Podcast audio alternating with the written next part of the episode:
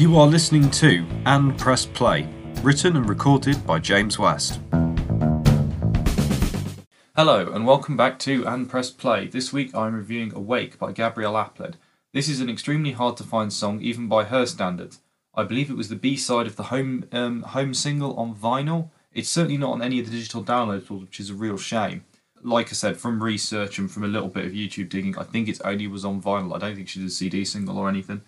It's one of her most ambitious songs and contains just enough of that English rain vibe to make you think that it's an outtake from the album, though it does really have a different mood to it as well. So um, it explores sounds, textures, and composition techniques, which I've not seen her do anywhere else. Uh, anywhere else, it's unique as far as I'm concerned in her catalogue, and it's a shame it doesn't get more widely played.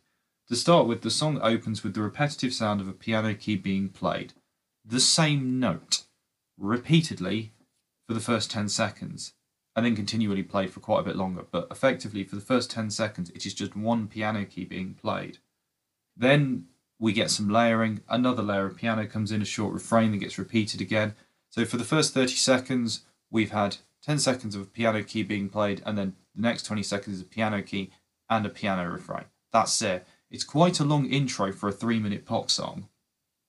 Then we get the drum beat in after 30 seconds, still no vocals, but we've got a drum beat, a piano key, and a nice piano refrain, and it really, really is a slow build. But I suppose if you're going for the general vibe of being awake, you know, coming out of slumber, that kind of thing, it works really, really well to set the mood. And 50 seconds, it doesn't sound, it doesn't feel like 50 seconds. It feels like it's actually a bit longer. And that's why I like it because it works quite well. However, when the vocals kick in, they kick in. Aplin's voice is soft as she sings, I've got the reasons for the things I do, but I get lost in my defence when I'm running after you which shows her justification doesn't make sense of why she is with or staying with someone else. It's a classic thing in a relationship. She doesn't quite know why she's doing it, but she knows that she her reasoning is a bit flawed, and even she's beginning to realise that it's a bit flawed. Um, it shows that she's kind of um, losing her way a bit. The chorus, again, as we go to the end of the first verse, is interesting. Please stay awake now. Please stay, stay awake now. Your eyes closed as your eyes. And that's it, repeated again, and that is the entirety of the chorus but it's it's really telling. It's short sentences. It's sharp. It's it's not embellished. It's I know what I want and this is what I want. It's it's her attempt to try and keep something alive. Uh, once the kind of the images is once the eyes close and that's over. The repetition adds a sense of urgency to the request, which really shows how much she wants it. We then hit the second verse, which is again another interesting one, where she continues to evaluate the person she's with. You lock yourself up behind I love you. Is that the truth or what you feel or just convenient for you? You know is this actually what you want? Is this what i want? That kind of thing. It's that very interesting kind of dynamic. And then we've got this kind of weird bit where she goes on about um, is it november again? I don't know whether um, gabrielle in real life has had a breakup or something in november but judging by the fact that she's a song on english rain called november she has a reference to november in this and something else um, the song called december you're kind of there thinking there's clearly something about november that you haven't you either have an issue with or you really like, one or the other. After this, we get to the choruses. Now, the choruses is where it gets interesting because it's not that there's a change in line, but there's a change in music. The first two have this delayed echo effect that is quite obvious, but it's not overpowering. And it's kind of showing the frustration and desperation that she feels um, to try and get there to do this. And obviously, it's only repeated twice, so you get enough of the mood without kind of, you know, sinking into it. And then the next one, the middle one, is sung in normal voice. So you kind of suggests that maybe she's had a bit of a dip in her mood and she's come back out to normality.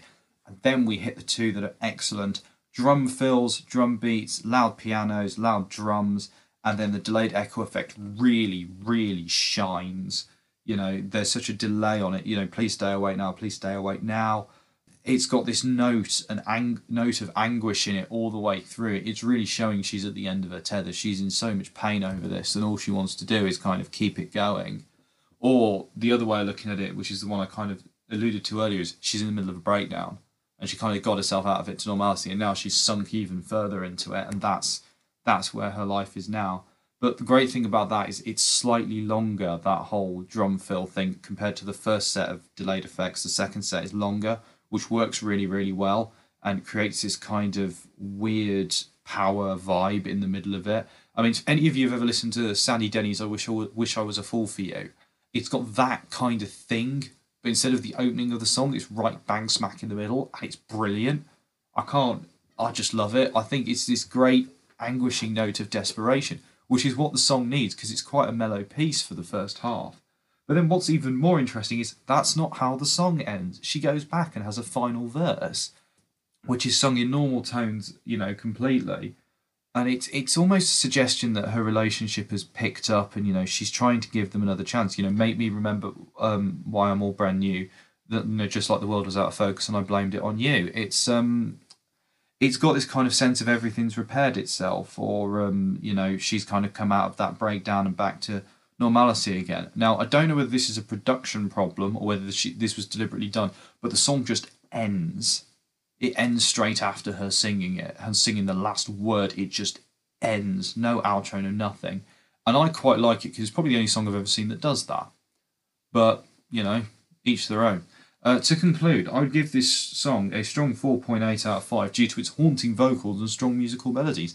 That and it's probably the best thing I think she's written. Hope you enjoyed this episode, and I'll see you next time.